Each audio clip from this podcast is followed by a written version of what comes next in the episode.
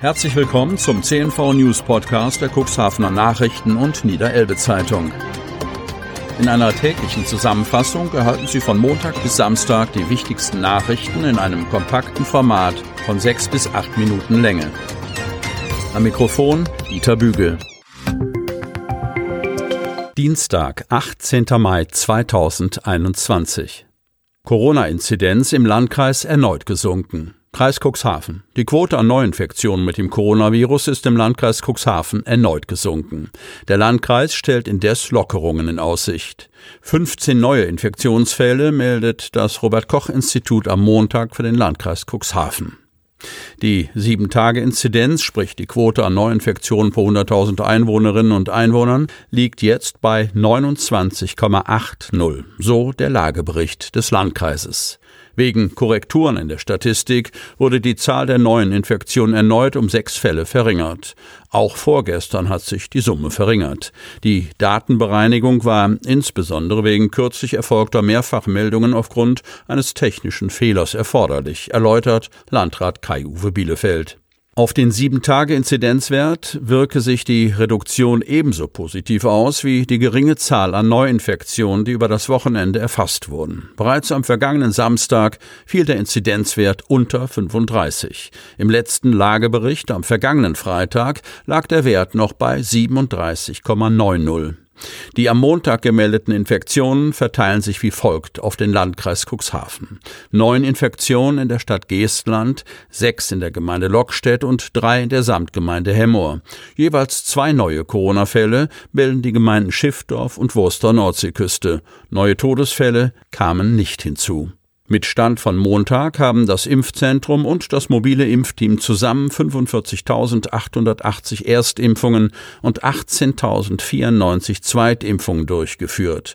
In den Arztpraxen wurden mit dem zuletzt gemeldeten Stand vom elften Mai siebzehntausendachthundertneunundneunzig Erstimpfungen und sechshundertzweiundsiebzig Zweitimpfungen verabreicht. Diese äußerst erfreuliche Entwicklung lässt uns alle aufatmen und zuversichtlich auf den bevorstehenden Sommer blicken, indem wir den Trend hoffentlich fortsetzen und dadurch weitere verantwortbare Freiheiten genießen können, beendet Bielefeld seinen Tagesbericht und stellt weitere Lockerungen in Aussicht. Tötet Wolf Fohlen in Küstenheide? Cuxhaven. Die Anzahl der Wolfsübergriffe in Deutschland steigt weiter stark an. Im vergangenen Jahr gab es achthundertsiebenundachtzig bestätigte Angriffe auf Nutztiere. Kürzlich gab es auch in der Cuxhavener Küstenheide einen dramatischen Vorfall. Am Mittwoch und Freitag kam es zu Übergriffen auf zwei Konikfohlen, die kurz zuvor geboren wurden. Eines der Neugeborenen wurde dabei tödlich verletzt. Der mutmaßliche Täter, der Wolf.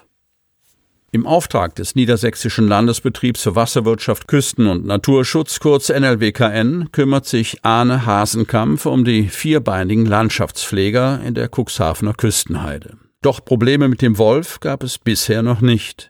Erst letztes Jahr haben wir wieder einen Hengst eingesetzt und sechs Stuten ausgesucht, mit denen weiter gezüchtet werden sollte, berichtet Landwirt Arne Hasenkampf. Anfang Mai war es dann soweit und das erste Fohlen wurde geboren. Die anderen Geburten folgten im Zweitagesrhythmus, jedoch nicht unbemerkt. Am zwölften Mai kam das fünfte Tier zur Welt. Doch dieses Jungtier zeigte deutliche Spuren eines Angriffs. Daraufhin informierte Arne Hasenkampf sofort den Wolfsberater Silas Neumann. Zur Aufklärung dienen D N A-Proben, die von Neumann aus den Wundrändern des verletzten Tieres entnommen wurden. Das Fohlen hatte Glück und konnte von einem Tierarzt versorgt werden. Obwohl das Fohlen überlebt hatte, stand noch eine trächtige Stute kurz vor der Geburt. Das Problem, wenn Stuten gebären wollen, trennen sie sich vom Rest der Herde, erklärt der Landwirt. Stuten seien normalerweise wehrhaft, doch die Geburt schwäche das Tier so sehr, dass es sich gegen einen Wolfsangriff nicht mehr wehren kann. Am folgenden Donnerstag waren noch alle Tiere beisammen, als der Landwirt nach dem Rechten schaute. Doch am vierzehnten Mai frühmorgens fehlte eine Stute in der Herde. Bei Arne Hasenkampf gingen sofort die Alarmglocken an und er machte sich auf die Suche.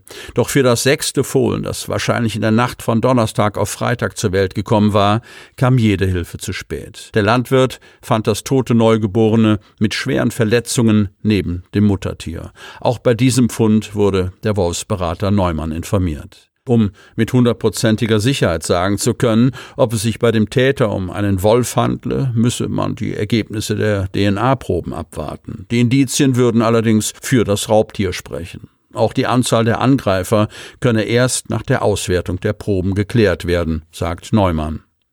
Man muss jetzt schon darüber nachdenken, wie man die Tiere im kommenden Jahr schützen kann, so Hasenkampf. Zusammen mit Silas Neumann sollen dafür nun Lösungen erarbeitet werden. Herdenschutzzäune wären eine Möglichkeit. Diese sind allerdings mit einem hohen Kostenaufwand und vielen Arbeitsstunden verbunden, da die Zäune sich über mehrere Kilometer erstrecken. Dünenloch – Protest für Aufmerksamkeit. Kreis Cuxhaven. Von beiden Seiten treffen sich am Dienstagmorgen Wattwagenunternehmen von Insel und Festland gemeinsam mit Treckern und Politikern am Dünenloch, dem Priel, etwa drei Kilometer von Neuwerk.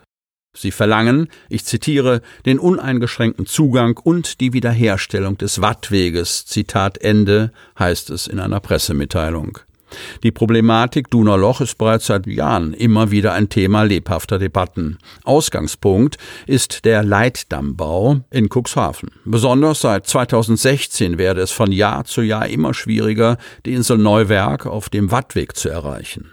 Der Wasserstand im Priel steigt seither immer weiter an, jährlich um etwa fünfzehn bis zwanzig Zentimeter. Bei höheren Wasserständen mussten so immer öfter Kutschen und Wattwanderinnen und Wattwanderer umkehren. zweitausendzwanzig wurde mit rund dreißig abgebrochenen Versuchen ein neuer Höchststand erreicht. Der Wattweg ist die Hauptversorgungsroute der Insel, so die Organisatoren. neunzig Prozent aller Güter sowie der überwiegende Teil der rund hundertzwanzigtausend jährlichen Touristinnen und Touristen sind auf diesen Weg angewiesen. Auch sei dies neben dem Hubschrauber und der Deutschen Gesellschaft zur Rettung Schiffbrüchiger, D G Z R S, der einzige Rettungsweg. Das Dünenloch ist in den letzten Jahren der Strömung und anderer Einflüsse immer tiefer geworden. Schon bei einem Niedrigwasser, das nur dreißig Zentimeter über dem Normalwert liegt, geht nichts mehr. Will man eine Verbindung zur Insel Neuwerk halten, bedarf es dringend baulicher Maßnahmen, so Inselobmann Griebel. Unsere Landesregierung muss schnell handeln, sonst stehen in Cuxhaven die Wattwagenbetriebe und ihre Familien vor dem Aus, ergänzt der Wattwagenunternehmer Jan Brütt.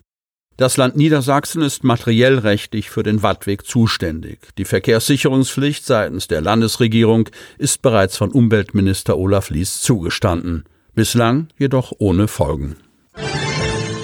Sie möchten noch tiefer in die Themen aus Ihrer Region eintauchen?